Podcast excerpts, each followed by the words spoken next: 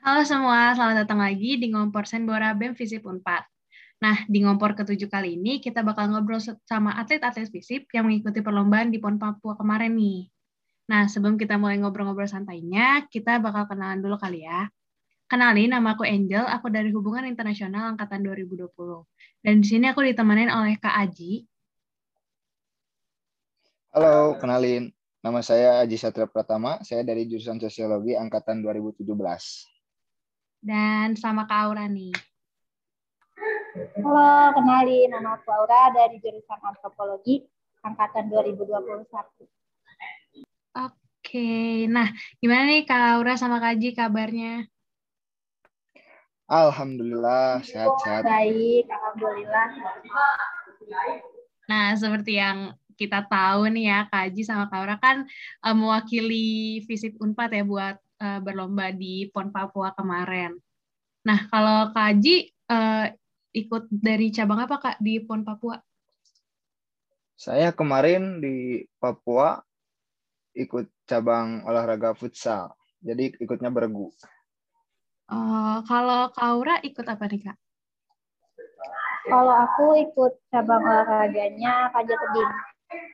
Wah, keren-keren. Nah, Uh, boleh dong Kak Haji sama Kak Aura uh, ceritain awal mulanya kenapa bisa suka uh, futsal sama panjat tebing dan gimana sih perjalanannya hingga dari awal sampai seleksi PON Papua kemarin? Dari saya dulu mungkin ya dari saya uh, soalnya saya waktu kecil ikutan kayak sekolah gitu sekolah sepak bola. Nah dari situ waktu SMP SMA saya ikutan sepak bola SMA lah saya udah mulai ikutan futsal Nah, di situ saya dari SMA juga bisa udah mulai alhamdulillah berprestasi lah di bidang futsal ini. Sampai kuliah pun saya masuk jalur prestasi gitu ke Unpad ini. Nah, di Unpad ini juga saya ikutan futsal Unpad bisa bawa nama baik futsal Unpad di Liga Mahasiswa Nasional. Alhamdulillah. Dari situ tahun 2019 saya ada panggilan nih dari uh, asosiasi sepak bola dan futsal di Jawa Barat lah gitu. Istilahnya ada undangan buat ikut seleksi PON tahun 2020 yang waktu sebelum corona itu asalnya dari tahun 2019. Nah, di situ saya ikut seleksi, seleksi dari berapa ratus orang di seluruh Jawa Barat. Alhamdulillah saya kepilih sampai uh, eh, 14 pemain ini dari seluruh Jawa Barat ini. Alhamdulillah lah kemarin dapat juara dua juga, dapat perak juga. Mungkin segitu aja sih kalau dari saya. Wah, keren banget Kak Ji. Kalau dari Kak Aura gimana nih Kak? Ya, kalau aku juga sih, kalau manjat dari kecil, dari sekitar umur 8 tahun, aku udah mulai manjat. Karena emang suka naik-naik sih, jadi aku itu terus diikutin klub. Awal itu masih ikut klub, terus uh, ada seleksi, seleksi untuk misalnya kejuaraan daerah, terus juara, terus seleksi lagi untuk kejuaraan provinsi, juara. Jadi Terus sampai kemarin itu 2019 dipanggil untuk jadi tim pada panjat tebing Jawa Barat. Gitu sih kalau perjalanannya kayak seleksi-seleksi bertahap gitu. Bisa sampai sekarang. Alhamdulillah kemarin pas uh, PON dapat medali perunggu. Wah, keren banget. Awalnya suka manjat-manjat jadi ikut lomba ya, Kak? Iya, oleh cuma iseng-iseng karena anak kecil suka manjat gitu terus dimasukin. Manjat pohon suka kali ya? Enggak dong, kalau pohon. Oke, nah uh, kalau boleh tahu nih Kak, selama pertandingan di PON Papua kemarin gimana sih Kak? Mulai dari ya pasti kan uh, apa kayak penyisihan dulu gitu kan. Nah, sampai bisa jadi juara tuh boleh dong diceritain pengalaman. Siapa dulu nih? Aura. Aura boleh. Oke. Kalau sampai kemarin pon sih perjalanannya uh, lumayan sih cukup berat juga soalnya kan saingannya kan uh, kuat-kuat juga. Terus Aura termasuk kasih paling muda kalau untuk di Jawa Barat. Jadi untuk perjuangan sampai ke ponnya juga cukup berat sih itu untuk latihannya kayak misalnya waktu itu kan Aura masih SMA juga jadi harus mengimbangin antara sekolah sama latihan jadi benar-benar full day itu uh, Aura latihan sekolah gitu. Jadi kalau untuk perjuangannya sih lumayan sih lumayan kerasa. Gitu sih kalau Aura. Kalau Kak Aji gimana nih Kak? Kalau dari saya sih mungkin ya karena kemarin lagi pandemi juga ya gitu. Jadi latihan itu agak berat gitu.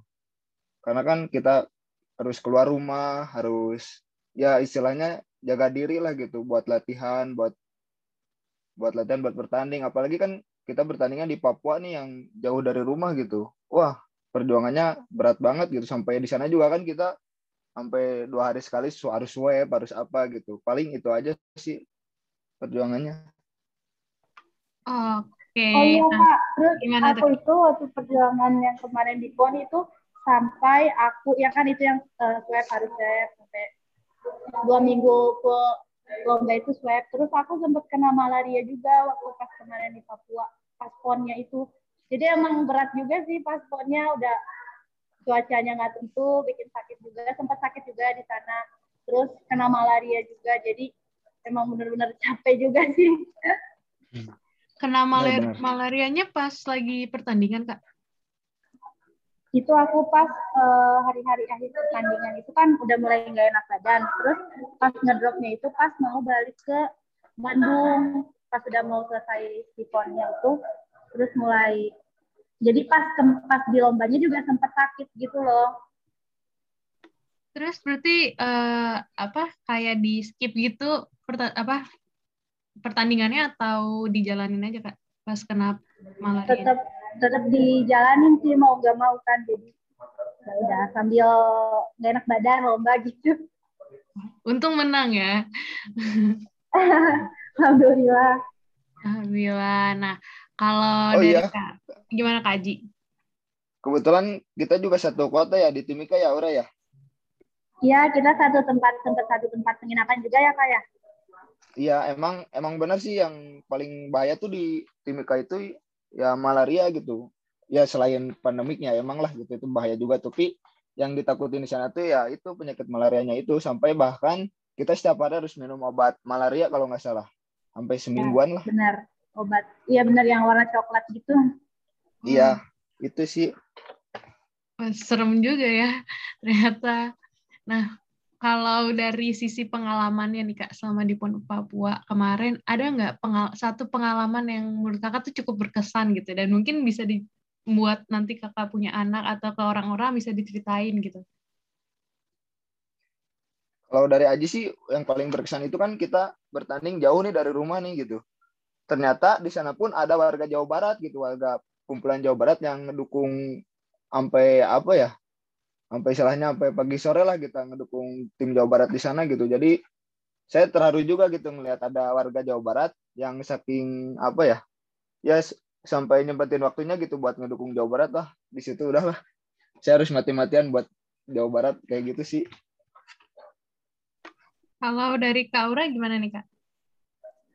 Iya sih kalau berkesannya benar tadi kayak kayak kata Kak Terus kalau aku pribadi karena pon pertama kali dan termasuk atlet yang paling muda. Jadi cukup berkesan sih kalau menurut aku. Terus di sana juga baru pertama kali ke Papua gitu ke daerah jauh, jadi sangat berkesan sih buat sekarang.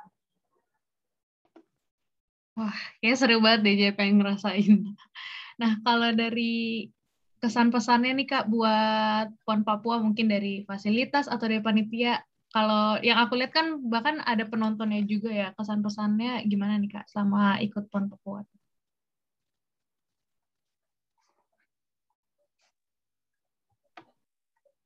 Boleh kaji duluan kali ya yang cerita. Oh iya dari dari kaji dulu ya. Uh, paling kesannya ya sangat senang lah gitu istilahnya bisa membela Jawa Barat di Papua di sana. Sungguh wah sungguh luar biasa lah pokoknya. Terima kasih juga buat PON Papua di sana yang sudah menyediakan fasilitas yang cukup baik.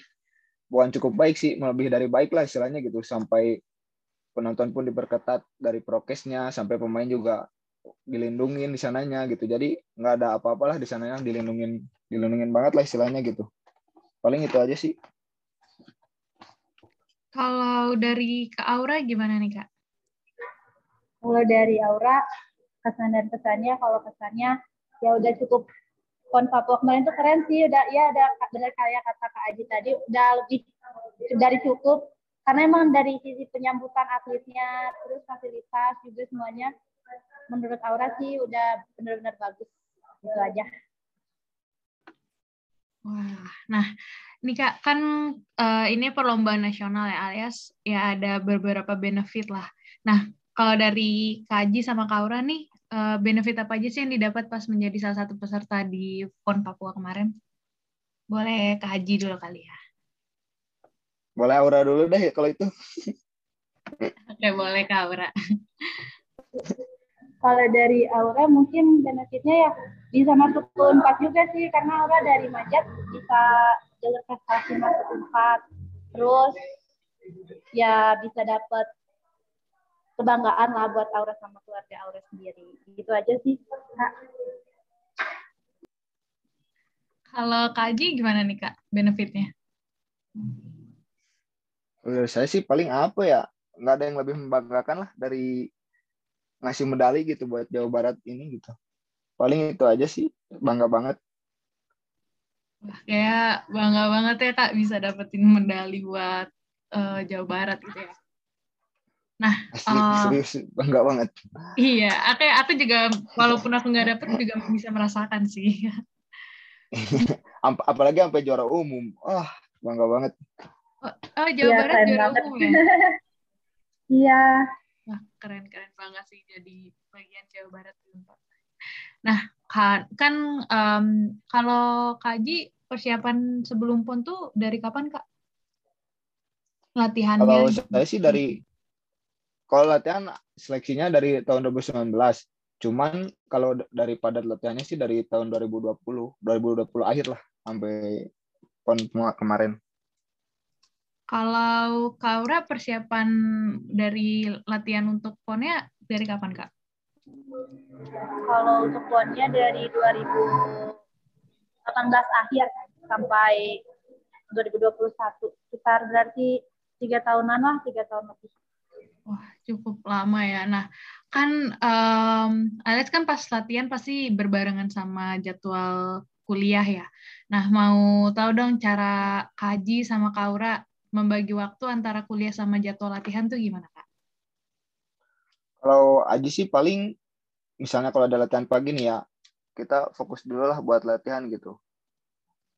Waktu siangnya kan bisa ada istirahat. Kalau ada jadwal kuliah ya usahain buat kuliah sih paling itu aja. Paling kalau ada tugas jangan sampai kelewat. Kalau ada ulangan kayak begitu sih diusahain aja buat bisa ngebagi waktu buat dua-duanya. Wah, kalau Kaura nih kan uh, dari 2021 juga ya yang kayak baru persiapan masuk ke kuliah juga gimana tuh bagi waktu? Iya nih, maba nih. Iya nih keren banget. Iya. kalau Aura sih mungkin karena masih online juga ya, belum belum offline gitu. Jadi kadang sambil latihan itu aku sambil kuliah. Jadi misalnya latihan dari pagi kan kuliah gitu sambil kuliah. Terus kalau saya istirahat aku sambil lihat dosennya. Terus habis itu paling nanya catatan ke teman-teman gitu aja sih terus ulangan sambil latihan aja. Keren ya udah masih maba tapi udah ada prestasi bahkan buat Jawa Barat loh. Nah pertanyaan terakhir nih buat Kaji sama Kaura boleh dong uh, dikasih harapan atau motivasi untuk teman-teman yang mau berkarya di tingkat nasional ataupun internasional. Boleh kaji dulu kali ya yang sebagai yang lebih tua. Bukan lebih tua lagi nih, kadaluarsa. Boleh Kak. Ya, uh, paling mungkin buat mahasiswa, ya mahasiswa-mahasiswa lah di sana gitu yang punya kegiatan baik akademik maupun non akademik kayak saya seperti saya ini gitu istilahnya jangan setengah-setengah lah gitu buat ngejalaninnya gitu. Kalau kalian mau fokus di bidang itu ya fokus di situ gitu. Pasti ada yang harus dikorbanin lah gitu. Pasti ada istilahnya yang ketinggalan atau apa. Gak masalah sih kalau menurut saya kalau ada yang ketinggalan kita juga bisa mengejar lagi kan gitu. Istilahnya ya pokoknya jangan setengah-setengah lah buat mengejar impian kalian. Kalau dari Kak Aura gimana nih? Kalau dari aku sama tadi udah diwakilin sama Kak Aji juga ya pokoknya apa pun yang disukain di bidang itu ya difokusin aja gitu dikejar juga gitu sih kak kalau menurut aku Oke, nggak kerasa udah di pertanyaan terakhir tuh tadi. Oke, makasih banyak buat Kak Aji sama Kak Aura udah nyempetin waktu buat ngobrol-ngobrol bareng di sini. Semoga obrolan ini bisa bermanfaat untuk kita semua, untuk yang visip dan juga untuk Indonesia. Sekian dari Amin. ngompor ketujuh kali ini. Sampai jumpa di ngompor-ngompor berikutnya. Makasih semuanya. Makasih.